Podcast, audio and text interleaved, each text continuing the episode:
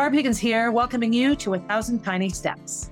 In this podcast, I share my stories of love, loss, triumphs, and tragedy as I continue to trace my steps backward and ponder what led to the death of my daughter, Molly. If you're ready to laugh, cry, shake your head in disbelief, or simply listen, and tie, buckle, slip on, or lace up your shoes, and join me as we begin our thousand tiny steps. Hey, everybody. Barb Higgins here, welcoming you to episode 75 of A Thousand Tiny Steps.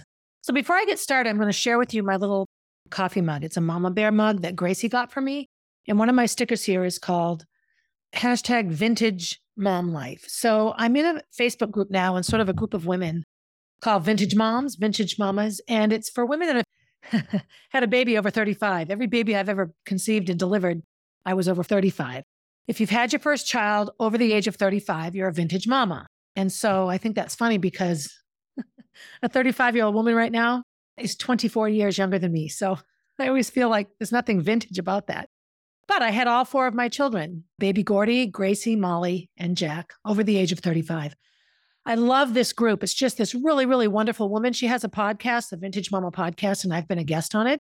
She did a wonderful job. We had a wonderful conversation. So if you go on any podcast sharing site, you can find the Vintage Mamas. And she's her podcast is terrific. She gives little tips and things. Yesterday it was like a 20 minute podcast about things she does to head off catching a bad cold. And she talked about vitamin C and zinc. And when I have a few minutes to spare, I always listen to her because she always has something to share. She did a great episode about time, how you never get time back. And that's really stayed with me. When you've lost a child, time becomes of the essence which relates to this, the period of my life that season seven talks about. The other thing I've mentioned quite a bit, how going back and telling these stories puts me back there and makes me relive it. So I've had some vivid nightmares. I wake up like, you know, sweaty and stuff. But I also think that that's that's just processing.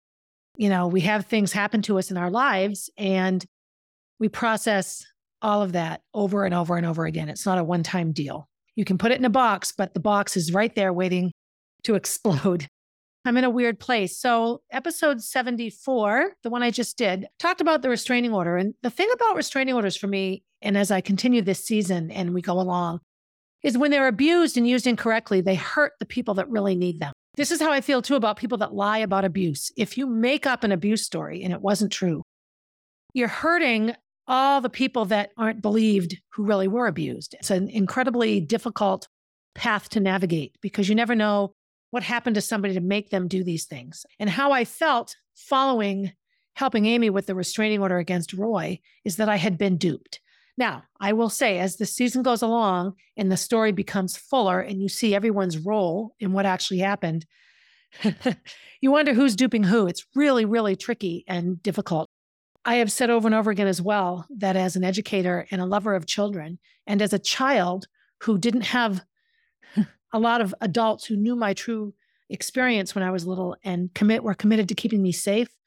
I am very, very in tune to children who are unsafe. And I will always feel on some level that I have failed Morgan and Teresa because as much as I tried to do to help them, they have two parents that are doing everything they can to keep their story accurate, even if it's at the expense of everyone else involved. And that includes children. And that hurts me. This episode will really focus on the year that I had a sabbatical in the school district. And this was an incredible honor for me. I felt very, very, very lucky. I've, I've approved and disapproved sabbaticals since mine. I was making good money at that time. So you're asking a school district to pay you to not do what they hired you to do, which is teach whatever it is you're teaching. But what you're doing is creating curriculum or doing research or doing something that, that will benefit the district or the school. And so my sabbatical was on health for young children that we didn't we didn't teach health in a meaningful way in our elementary school classrooms that PE was sometimes competitive and really really isolated kids that weren't athletic. Ask any any overweight child or any super shy child to share a bad memory of elementary school and 90% of the time it's in PE class which is heart-wrenching because we don't get to choose the body in which we live. And so if part of your experience is being picked on or nailed with a dodgeball because you can't run fast or you don't have quick reflexes you know you're just you're just setting up an example for bullying. And so my sabbatical was all about creating a curriculum incorporating reading and writing incorporating activity incorporating art. So really with my CAGS I have an advanced degree in educational leadership through the integration of arts. So my sabbatical had craft activities, it had music and dance, it had games and activities, it had reading and stories, it had writing, it had sharing. It was a really, really complete curriculum. I worked with the school nurse, especially when I went later in the year to Walker School with some of the kids that were lower income that really had much more difficulties to overcome than the wealthy kids that lived in the Kimball neighborhood. I was very, very much looking forward to it. Professionally, this was probably one of my best years of teaching. And at the time, I didn't know it would be my last good year. I'd have one more year and then lose my job. And it was heart wrenching, heart wrenching. So when I go back and talk about these times, what I pictured ahead of myself is not what happened to me. And I still sometimes sit in disbelief.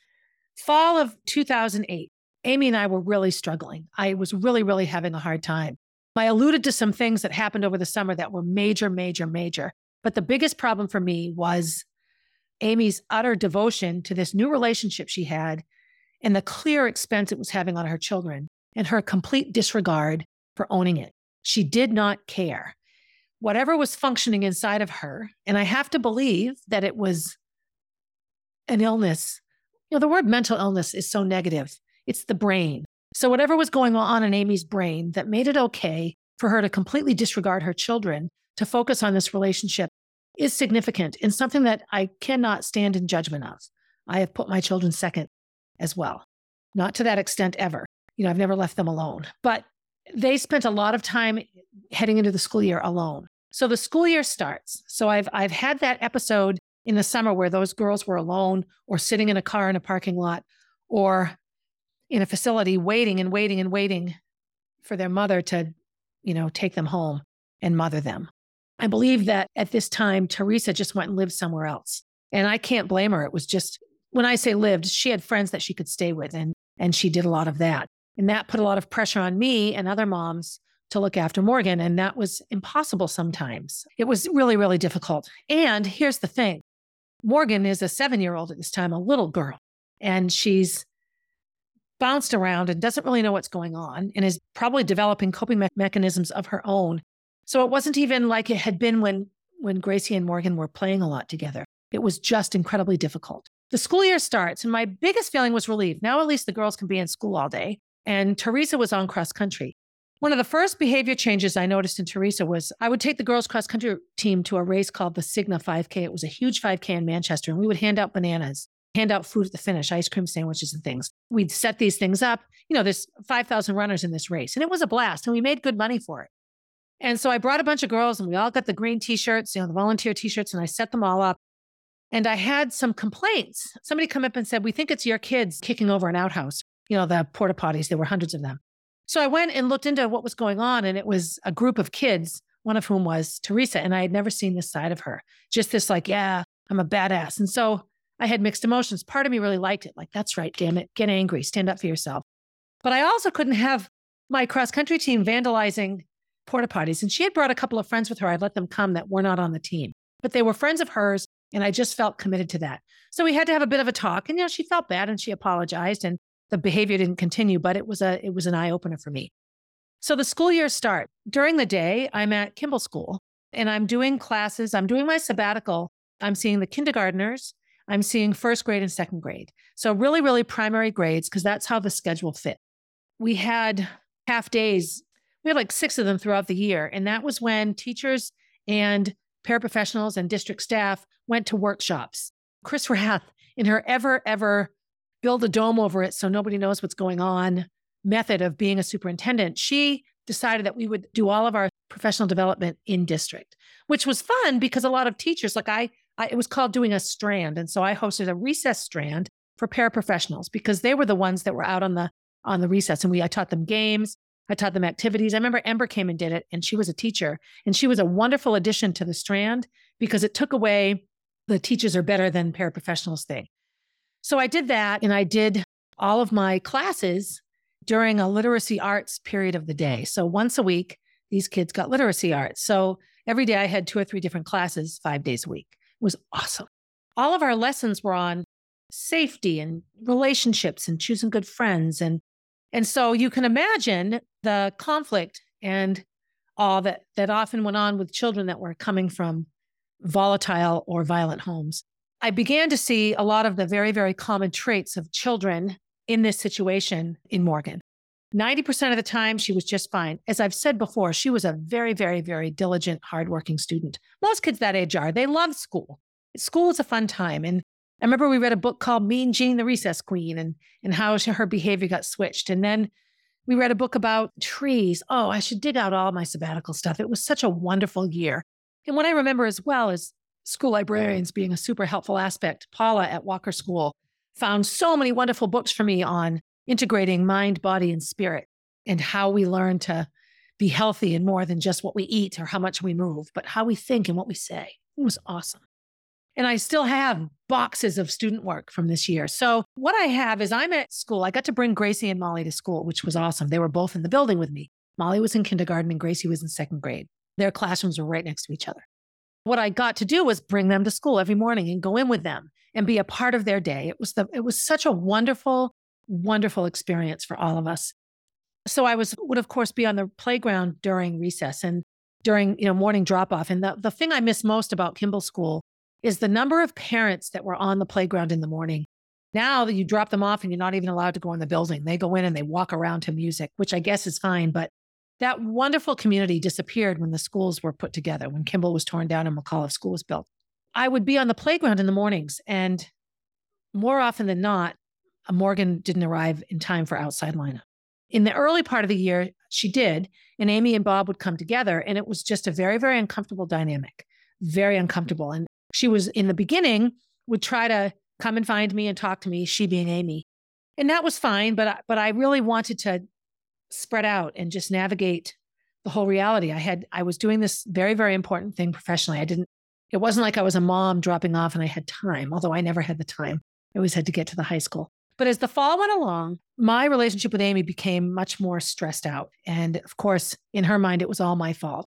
We both worked for the timing company still, and I timed some cross country races and I needed help with the technology. And, and Bob, the owner of the company, said, You need to ask Amy to help you. And Amy was very mad. She felt like she was doing it voluntarily, you know, not that I not voluntarily helped her too many times to count.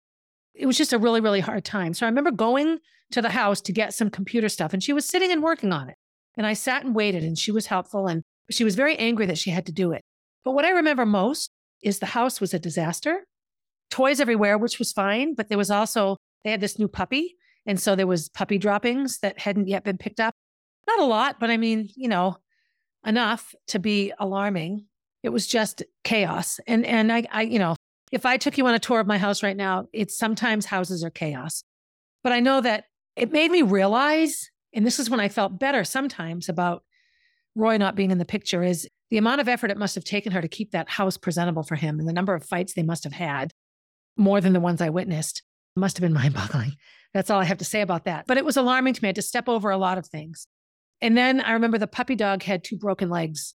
I'm not quite sure. It happened with the dog was falling off a bed and somebody pulled the dog back on the bed. I don't remember the details, but now this poor puppy dog has these two casts. That might have been at the end of summer or beginning of fall. I'm not sure, but it was very, very, it was just one thing after another. And, and my, all my alarm bells were going off. And she did not want support from me in a way that I was comfortable giving it. As I've said before, as a teacher, you're a mandatory reporter of things that seem off. And and I was very, very clear with the school district that I didn't want to be a reporter, but but I was concerned about the family that was the school year that mornings for Morgan were incredibly difficult. And I won't go into great detail. Morgan's story isn't mine to tell, but it was clear that whatever was happening at home left her utterly distraught and unable to function. And she would be in the car and the and the school personnel would go out and get her and bring her in. And the minute she was in the building, it was like a light switch and she was fine. I can't go into that, but I remember a couple of times watching and making eye contact with Amy like how can we make this easier? And the help that she needed was much more than me as a full-time educator could do. I had to be to school at 7:45. I had my own two children to get ready, and she oftentimes did not understand why I couldn't come over and help. But I wouldn't have been helpful. By this time, in the out of school setting, I was not a friend in the eyes of Morgan. I was I was not a friend, and and so I had to. My thoughts were, how do I give Morgan space? How do I stay back? from this sweet child that's in the middle of this chaotic reality. So there was that. After school was cross country. And, and it began to be a habit now where Teresa would say to me, I can't come today. My mother called. I have to go home. And so there were some times when I said, Look, just bring Morgan to practice. We're at the park. Bring her to the park and you can participate in the workout and she can play in the playground. So that happened a handful of times. And Teresa wasn't the first person that was in charge of a younger sibling. Years ago, I had a, I read her name Leslie, and her little sister Evelyn came to a ton of practices just because that was how it worked. Sometimes families rely on the older siblings. And so, but it was more and more. And Teresa's willingness to really jump in and try to improve as a runner, you know, she's not athletic. She doesn't need to be. She's an incredibly creative human being. As an adult, she does amazing things. She has the most creative mind and artistic mind and imagination. It's wonderful. I didn't want to push it. My big thing with her in cross country was it was a group of girls that would be there for her, and they were. But I, I could see it. I could see as the season went along, she was just pulling in and pulling in. I also had her in health class. I got to see her and, you know, sort of get inside of her mind and share time with her. It was wonderful. It was really, really wonderful. As the school year went along, I had less and less sort of regular interaction with Teresa, but she spent a lot of time, a lot of time in my classroom sharing with me and talking to me. You know, when she had an open period, she'd come and hang out there. I had these big recliners in this. I had this floor to ceiling window and I had a couple of chairs there and students could come and sit. It was just a nice way for them to, you know, during as long as they weren't interrupting the class I was teaching, I didn't mind students being there. And my other thought was they're listening to a health class. So anything that we're learning is going to be helpful to any adolescent, whether or not they've heard it before. I started to really, really pull away from Amy, and our time together all but disappeared. I would check in with her sometimes. She would check in with me like via text, but it was less and less and less. We were still on social media together. And so I would see her posts. And it was clear that she was really, truly falling in love with Bob, which is fine. As I said, they're still together. So clearly they're each other's person. You don't stay with somebody for 15 years or however many years it's been now, unless you really love them. So I have some relief in that. Not that it makes how she treated her children justifiable, but it wasn't one in a long line of people. She found her person, and that's amazing. We all should be so lucky. But things started to escalate. What I saw in the transitions for Morgan was more than alarming. And then the phone calls began. So, as I said before, I had some friends in that neighborhood. So, I had this boy on track, and he had a younger sister, and he would come to me and share with me. Her bedroom window abutted Morgan's bedroom window, and there was only maybe you know, five feet between the houses. It's a very narrow so in their old houses and old windows, wavy glass, so they're not insulated sound wise. And she said she was wondering if you still spent time over there because she never ever doesn't hear the daughter crying. And so I reported all of these things to the school. Another thing that's significant is when Amy and I communicated, it was via email and it was often on school email because she knew I would check that email during the day. I didn't I didn't sign into my my home email during the school day. She told me to keep everything on, on public email because then it's public and it will never disappear. So the truth of the matter will never disappear. And I'm very, very much looking to use, use a lot of that information in an upcoming project that I have. However, so I kept everything with Amy relating to everything going on on my school email. I would just reach out and reach out and reach out. And of course, the school is limited in what they can do. If the parent presents a, a feasible answer and can create a, fi- a time where the child seems fine, they just get away with it. But it continued and continued.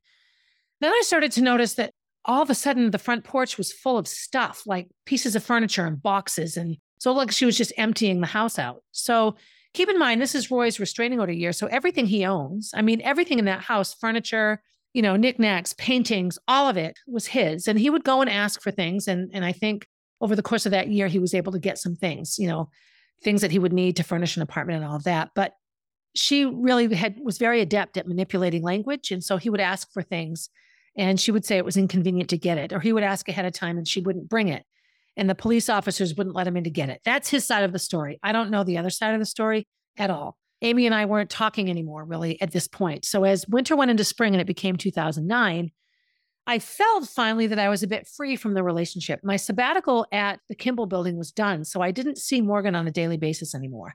In fact, I seldom saw her at all unless I was at an activity at the school. I was spending much more time now at Walker, and I was half time back at the high school. My sabbatical was a full pay for a semester. And when the semester ended, I just felt like I still had much more to share and much more to do. And so I took a pay cut. I went back half time and only got paid half time, but I used all of my off time to finish the sabbatical. You know, another sacrifice I made for a superintendent that would screw me over later on. Here's my little bitter Barb. So I didn't see much of her, but I did still see a lot of Teresa at school. And oftentimes there would be, I remember one time, I think she just took off and there was all this over the loudspeaker for her, you know, Teresa, please report to the main office, you know, Teresa, please report to the main office and over and over. And then, of course, because I knew her, I was asked, you know, where she is. No, I didn't know where she is. And, you know, and there was also times during the year where, again, Amy would want me to hold on to things. In my effort to want to try to help her, sometimes I said yes and sometimes I said no. But as she really developed a relationship with Bob, I became obsolete in her life. And that was a huge relief to me at the time. There was a marriage proposal. There was this picture of them sitting on this big leather chair that was Roy's, and they're sitting on it and they both have their winter boots on. And my first thought was, oh my God, if Roy ever saw this picture, he would go nuts because he was just fastidious about cleanliness and wanting things taken care of and not made dirty, which is fine. There's nothing wrong with that. But, you know, that wasn't how this household was being run. And so, you know, it was just one of those things where I wanted to be happy for Amy. I just didn't like what I saw in her children. And I didn't like what I heard about how Bob treated the children. And so now she's invited this person into her life that I'm sure she's demanding they love. And he's following her lead, I think. I don't know. I don't know. I just know from what I saw in the behavior and the emotional well being of those two girls that I was concerned. I had a wonderful spring, spring track. We had a wonderful track season. We hosted the state meet. I, I actually got an award for doing this amazing job hosting the meet, not knowing a year later how different things would be in my life. It was the Class L meet. It's called Division One now. We had it at Memorial Field. It was amazing. It was such a fun, it was just so fun, you know, for Concord High School track and field to host it think we did it two years in a row, but it was just such an amazingly good time. And the girls ran well. I had a couple of relay teams. Actually, I remember Meredith, one of my best runners, really hurt her arch and she ended, it ended up ending her season, which was heart wrenching for the relay teams because she was a big piece of it. So, you know, it was just one of those things where it was, you know, has again, my whole life, the best of times, the worst of times. But as the school year ended, I was just on cloud nine. I, I had this amazing year. In the following year, was supposed to sort of go a certain way and it did not go that way. And a lot of that was my choices. And then we went to the Jersey Shore. And I remember my friend Jen, who lives on my street, she did a summer camp, a Girl Scout camp for several summers. And this particular summer, it just every week was rainy. It just rained all summer. The month of July has 31 days, and I think 20 of them were rain, rain, not even just cloudy, but rain. So we drove to the Jersey Shore. We were left at like four in the morning in a rainstorm. And when we got to the hotel at like three in the afternoon, it was like 90 degrees and sunny. And I remember taking pictures with my little flip phone camera on the beach and texting them to Jen. And she was just so like, oh my God, I can't believe what I'm looking at. Oh my gosh, because it was hot and sunny and it was just still 50 and rainy in New England. And so we spent 10 days at the shore in Pennsylvania. Best vacation ever. We had we just had 10 days of hot sunny weather. That was our summer. When we returned home, it was back to 60 and 70 degrees and rain. It was just an incredible turning point sort of summer. Kimball School was not going to be used anymore. So Molly would be going to first and second grade in the Walker building, and Gracie would be doing third grade in the Rumford School building. And they were just sort of parceling the students out, and that worked quite well. I have to say, the dance of demolition and building was, was intense in those next couple of years. That was a big change, a new school building for both of them. We had our vacation, we had track camp. I came home, and it was like the rainy, rainy summer. By this time, the one year restraining order was over. So I'm sort of putting together my good life and everything is really, really good. And all of a sudden, poor Teresa comes to me. It's, you know, it's like March. It's the very end of the school year. She want, just wants to finish the school year. You know, both kids really would have done better to be able to finish the school year. But I believe that Amy had to be out of the house. Again, I only know Roy's side of that story, but I do know that all of a sudden, Teresa was really, really upset. We have to move. And so they moved and so she was heartbroken that she couldn't just finish out the school year and have, you know, finish and not worry about credits and all that kind of stuff. But that is not what happened. They up and moved, and the house was then empty. And so now I've lost all contact with both children because any contact I had would be through Amy. Amy and I were no longer really texting one another at all. She didn't share the move. We were really completely separated at that time. And then the other piece was suddenly Roy was back in the picture. So I had tried it was probably March, February or March, that I searched for Roy on Facebook. And I just thought, you know what? I need to find him because I'm really worried. And Facebook wasn't like it was now. You couldn't find people as easily. Facebook started as just college. It was a way for college students to connect with one another. And you had to be in college or have a college email address to have a Facebook account. And what happened is all these people with Facebook started graduating college and they wanted to keep their Facebook accounts. Now that you're going through life and now you have people that never went to college but are peers with these people and they want to have Facebook. So Facebook became for everybody, but it was a slow process. It took a long time for it to come. So it wasn't like now where everybody's Facebook page is public in terms of the profile picture and who you are. It doesn't mean you can see anything, but you can see that they have a Facebook and you can message them. So I found a way to message Roy and I sent him a message and there were like two pages. So when I go back and look, I still have all that. And I reached out and said, I was just concerned. And, and I know that you think I'm on Amy's side and all of this, but I'm just concerned. Are you okay? And what's going on and all of this? And I never heard back, which didn't surprise me because I think he just thought I was, you know, connected to Amy. I have my doubts now. Now that I know how savvy he is with social media, he couldn't reach out to her, but he knew enough about her life and what was going on that he must have been able to see her page through somebody else. I don't know. I can't speculate. It's not my place to speculate. But hindsight tells me he knew a lot a lot more about her than he let on when we first reconnected. So the first time I actually saw him and I was going by their old house and he was on the porch and I drove by and I thought he flipped me off, but apparently according to him he waved. I don't know. So when I was at track practice I I saw the boy that lived that was a neighbor in that neighborhood and I said, "Oh my god, he's back." This boy said, "Oh, I know. I know." That's such a such a bizarre. We're hoping they all just move. And so that was when I got a lot more information about how horrible that household sounded from the perspective of the kids and how they felt terrible. And I just remember saying, why didn't you do anything? Like, did your mom think to call social services, the police? And they're of that method that you just avoid, you step back and avoid. You know, it's not our business, which irks me because if I had been able to really truly witness more than I saw through the school, I, you know, I would have been more likely to make a call. But I told everything I saw to the school, the school, and it's the school's job. If they're not doing it, you know, that's a horrible thing.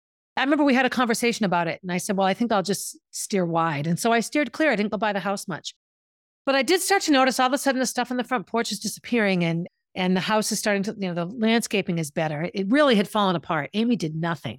She had put these spiders up that belonged to Roy at Halloween, and they were up for like six months. These giant spiders on the front of the house. It was, I don't know, it was just weird. So I began to get a bit anxious because I just didn't know what was going to happen next. But I did drive by a few times and I started to notice the house looked much better, but I did not reach out at all. So it got to be the middle of the summer. So it was a rainy, rainy summer. So Molly and Gracie and I were sorting through toys. We were just doing a major purge. We were at the age now where the, the toy room, when they were little, had a lot of toys they no longer played with. And little by little, we were cleaning out the toy room. And I had made two or three trips to Merrimack Valley Daycare Center with these toys, which they loved. So it was a rainy day. And here's what's kind of weird one of the fun things about Roy is he he would do fun things with the kids, and so they had. I told you that Victorian house had all these uncarpeted stairways, steep wooden stairways with no carpet. So if you fell down, you were going to hurt yourself. There was this song they sang. It went, "Hold the rail, hold the rail." So whenever we went downstairs, and not commonly, but sometimes we'd sing the song. So that rainy morning, it was July 22nd of 2009. We're going down the stairs and we're holding stuff. And so I'm like, be careful. So in unison, Gracie and Molly start singing, Hold the rail, hold the rail. So it was just funny. And then we, so we had some reminiscing about Morgan and remembering when she came to play and that we hoped she was okay. It was just one of those little moments in time. So 10 o'clock or 11 o'clock, it's later in the morning now, but I'm still in pajamas, pouring rain. And all of a sudden, Gracie's in a panic Mommy, mommy, mommy, Morgan's daddy's on the porch. Morgan's daddy's on the porch. And so I look out and there's Roy on my porch. And so I don't know what to think. So I open the door and he's very well dressed, suit and tie, you know, a nice jacket, looking very, very well put together. Not in a pilot outfit. He's got a suit on. So I imagine he had a court date or something. I don't know, but he was very, very dressed up. And he goes, Don't worry, don't worry, don't worry. I'm just here to return a book. It has your name in it and your keys. And he said, I was just going to bring them to Amy. And I went, No, no, no, no, no. I don't want Amy to have keys to my house. She had made like four copies of my house key, which again, when I saw that, I'm like, What the heck? So all those months that she was angry at me and all this, she had keys to my house. She had returned the key I gave her, but she had all these copies. I said, No, I'll take those. I don't talk to Amy. And he goes, You don't? And I said, No, we haven't spoken in months. No, thank you. No, no, no, no. He said, Do you have a minute? And I said, I do. Do you have a minute? And he said, Yes. So I closed the door and we sat down on the porch and we spent like two hours, two hours going back and forth. I, I just shared the entire year, what had happened from the restraining order. You know, I didn't, his old cell phone number he had to change everything. He had nothing. So I didn't have his old cell phone number. I didn't, you know, I didn't have his email. You know, it was just so different. Social media, we're so much more connected now. If this were to happen now, I could find someone like Roy in a day, but I didn't know how to do it at the time, nor did I really think I needed to. So we sat on the porch for probably two hours, just sharing what had gone on. I shared in a very quick fashion the events, the fall, the summer, that five day period where Amy was just completely separated from the girls and not taking care of them at all, our falling out, me reaching out. And he said, I know you reached out. You know, he was dating a woman named Laura at the time. And Laura had said, don't respond. She's probably, you know, connected to Amy, which, you know, if you're trying to protect somebody, I can see it. I just filled him in a bit. And he had to go. He was a pilot, as I said, and he had to go on a trip. And so he left, but we made plans to reconnect a week later. And a week later was my birthday. And so I remember the remainder of that week, Molly and Gracie had swim lessons. And when it wasn't pouring rain, we would go. And so I remember on the day of my birthday, July 29th, my mother saying, Please be careful. I have such bad feelings about this. My gut just tells me, be careful. And, you know, hindsight tells me enough people told me that. My friends up the street, Jen and Dave, said, I wouldn't just be careful. Please be careful. But I just felt, you know, at this point, Roy is Morgan's legal father. He's adopted her. That's his legal child. And he has a responsibility to her, whether whether it's to give up the adoption and rescind or whether it's to be a part of her life. That, you know, I didn't know what his plans were at all, nor did I know what I thought was best. I just knew that their current situation was bad. We also had a family connection. So I have a really, really good friend who went to the same church. So at this point in time, Amy started going to this Christian church. It was a very, very fundamental born again Christian church. And I have several friends that go there. And I remember at dance, one of our, what would end up being a common connection through the church said, Oh my gosh, I met this woman at my church. I'm going to give you her name and address. You're the perfect person to help her out. And she writes down Amy and that I should help her. And I'm like, No, my gosh. And then I shared that she was the one that I used to call her Crazy Amy, which was mean, but that's what I called her. And she's like, oh my God, that's the same person? Okay, okay. She was very helpful to the children.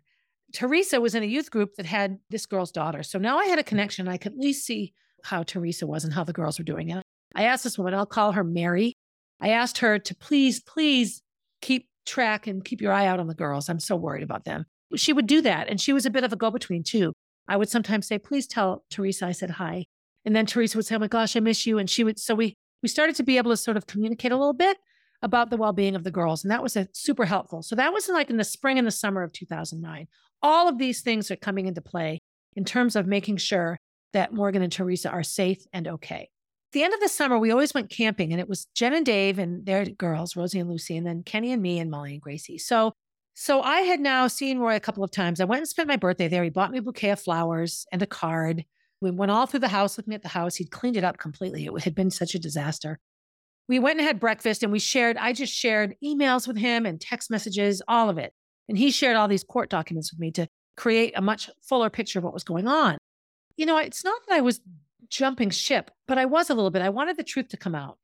You know, and I was clear with him. I do not at all approve of how you did so much. I'm, I'm never going to say you were okay doing that, but I do feel that it's in the best interests of Morgan and Teresa to at least have closure with you or contact with you in some way. You can't just disappear from their lives. And the fact that that Amy did that, and also that Roy didn't, you know, a lot of people have restraining orders and they can still see their children. This is where I sort of stepped back and said, I don't know why you did that. Because when you really research a restraining order, they could have set up visitation and he could have maintained contact with both of those girls that entire year. And it was his choice not to. And I'm not quite sure how I feel about that. It really, really irks me. It irked me then because those kids suffered, you know, and I think a lot of behaviors that were going on with Bob would have been mitigated if they had, you know, connections with their dad. We went camping and I remember during that so during August, I had met with Roy a couple of times. And I was driving home one day and he was painting painting out front. And I said, Hey, do you want to go grab a cup of coffee? Do you need a break? And he said, Sure. And so he doesn't drink coffee. So I just wanted to get a coffee Coolatta. He would have gotten like a strawberry one. And then Dunkin' Donuts was closed or something. So we ended up going to Cheers and having drinks. And this was a side of Roy I had never seen. And now that I know more about his personality type, I, I see for what it is. But we sat there for like two hours and he just asked me 80,000 questions about myself. So let's go through the alphabet and name places we've been. name every job you've ever had. So we went back and forth with every job we ever had. I had a blast. It was truly a side of Roy I did not know existed. And he was so interested in everything, every answer I had. He had interest. I believed he was interested. Looking back now, I wonder if it's just what he does in the beginning of things. We had a blast. We just talked about our childhoods and and our teenage years and our jobs and college and all of that. We had a really good time. And then, of course, I had to go home because my mom's watching the girls and I had a bit of a buzz on at the time. But it was just a really, really good time. And so I began to post a little bit on Facebook about these connections. And I remember at the time knowing it would bother Amy, but I also was hoping that maybe it would pull her out and she would respond to me. She didn't. But I know that she was looking at my posts because you can see them. And I also had now connected her with an attorney. I introduced her to a friend of mine, which I feel bad about now because I think that was not a good experience for this woman or her career, named Linda. And so she was now Amy's attorney. And of course, attorney client privilege. I never heard anything from Linda about Amy, but but I did know that there were lots going on. And there were times that Linda would reach out Would I be willing to testify to this? Would I be willing to testify to that? Would I be willing to give my version of, of events? And so for a long time, I did because I wanted the truth to come out. And eventually, Amy stopped asking because I think she realized my version of the truth, which is the truth, did not match her version of the truth, which was what she needed to say to make things right. So during this time, my sister Johanna was out for a walk and she walked by there and, and she texts me and she goes, Oh, I met I met Roy. We're gonna go for dinner. And I'm like, What? So I remember thinking this was weird. And so I messaged him like, Why are you going out to dinner for my sister? That's bizarre. He says, Well, you know, it's no big deal. Don't worry about it. But this is another thing that I learned about Roy. Roy always has four or five women that he's quote unquote friends with. And these are people that he sort of vets. He spends time with them to see if there's a potential future down the road. And he might say, well, everyone I date's a psychopath. but he does, he's always ready so that when the current one fails, he's got the next one lined up, is the best way to describe it. And there were two or three women that will come to play much more predominantly as I as I tell the story. So I was a bit upset about it. Like I really was upset. So I said to Johanna, please don't go. This is a weird thing, and I'm potentially helping him with his children. And I don't want to create drama. But you know, she didn't, you know, she'd already said yes. So we were camping. And I kept going into the camper and texting. And my friend Jen caught right on. And I told her I was texting with Roy and he's out to dinner. And I think she could see that I was starting to get really sucked in, that it was starting to just pull me under. She and Dave were so worried about me.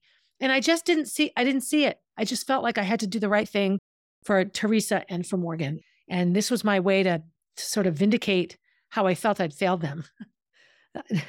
really, really talk about just being pulled into something in a way that ultimately would leave me the bad guy. So but I remember being in the camper. We had a camper then and doing all this texting and Jen looking out in the window and she texted me, please come out and enjoy camping. You can't fix anything. Please, please.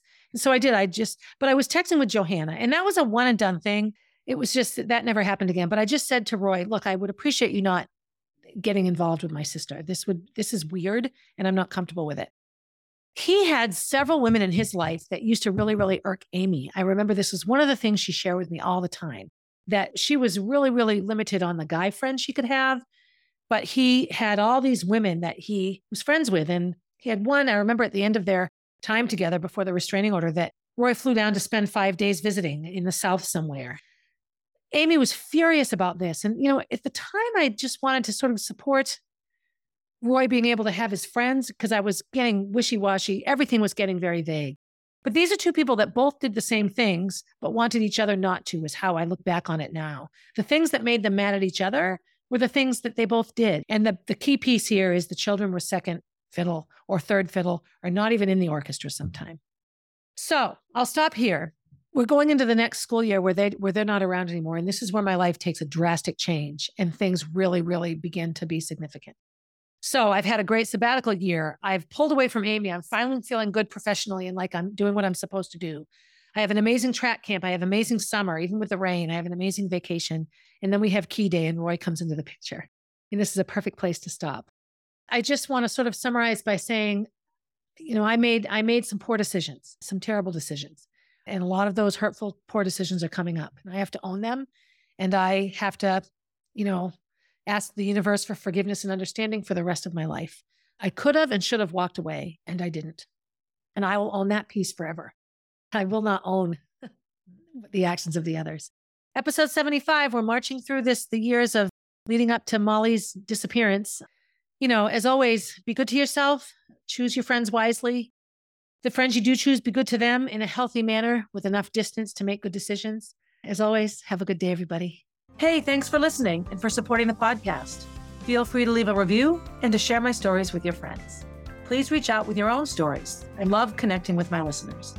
If you want to see what I'm up to next, you can find me on Instagram at barb underscore 444, on Facebook as Barb Higgins, and at my website, 1000tinysteps.com. And while you're there, sign up for my newsletter, a weekly way to find out what's up in the life of Barb Higgins.